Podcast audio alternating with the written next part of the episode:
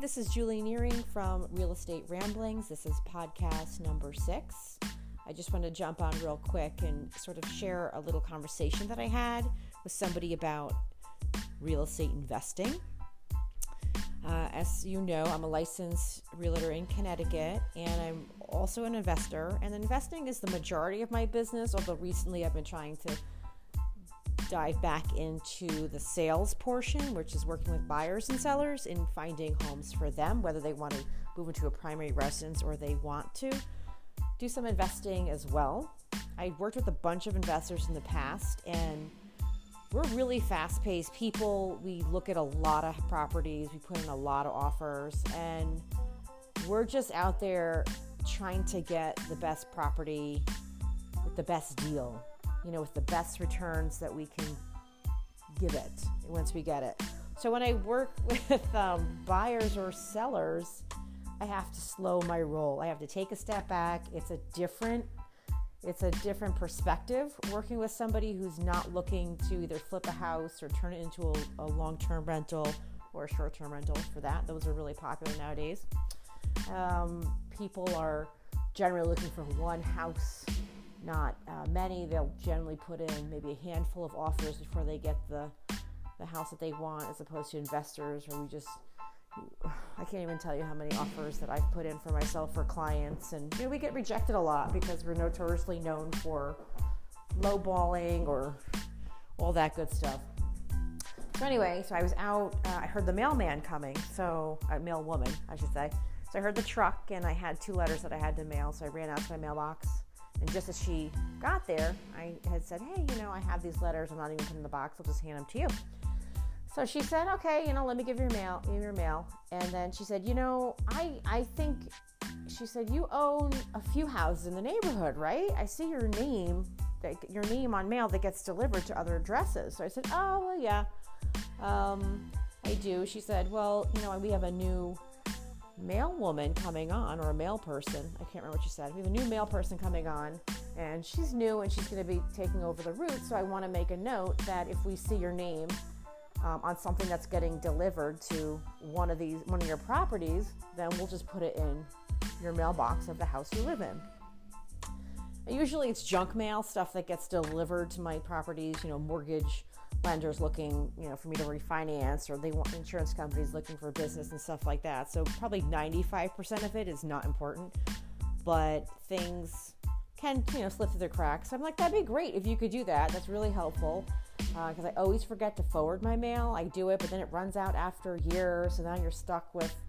Oh, what was that date? You know, did it did I did it expire? Is it still good? You know, and I, it's such as a hassle. But anyway, so I told her, yeah, you know, she said, well, give me the addresses. So I gave her the addresses of the three other houses that I own in my immediate neighborhood. And she said, yeah, I know about the house down the street. I said, that's kind of recent. I said, yes, I bought that one last summer.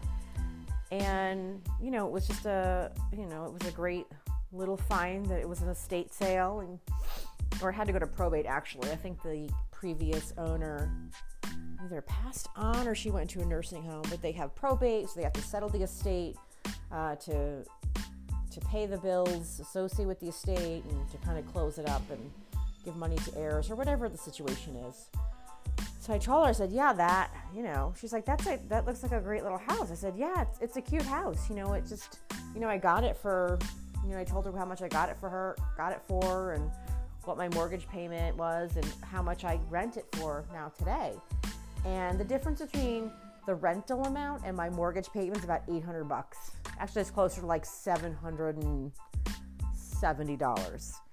You know, and so usually as a real estate investor, when I share stuff like that, like look look what I make per month on this house. I make over $700 a month on this house just by renting it to somebody else.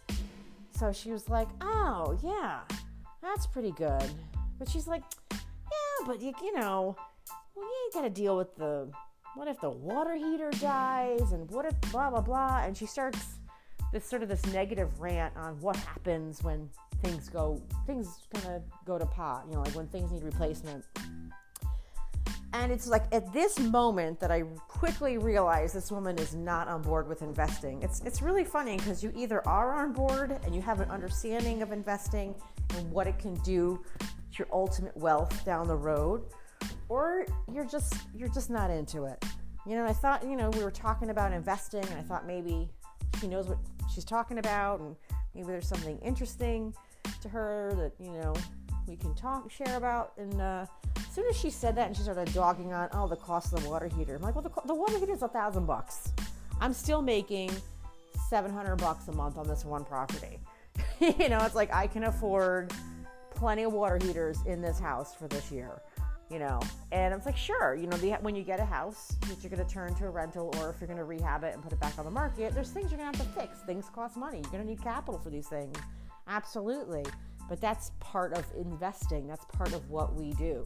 Uh, we'll get that money back, sometimes tenfold or more, over the years that we hold the property. So I just want to share that not everybody understands the role of the investor. It's important, I think, to educate people and to share your passion for the industry. Like I love it. You know, I love to talk about it. But there's a lot of people in in my day to day you know, some friends that I have that they don't they don't get it. They think I'm crazy. Oh, you have so many mortgages, you have to pay it all. But they don't get that somebody else is paying those mortgages. The only mortgages I'm paying is just my primary residence. I have other mortgages that are being paid by other people. They're giving me equity every month. You know, there's so many lovely, lovely things going on with real estate investment that they don't get. Anyway, I I just wanted to share that with you. Uh, life is good. This is Julie Nearing, and have a great day.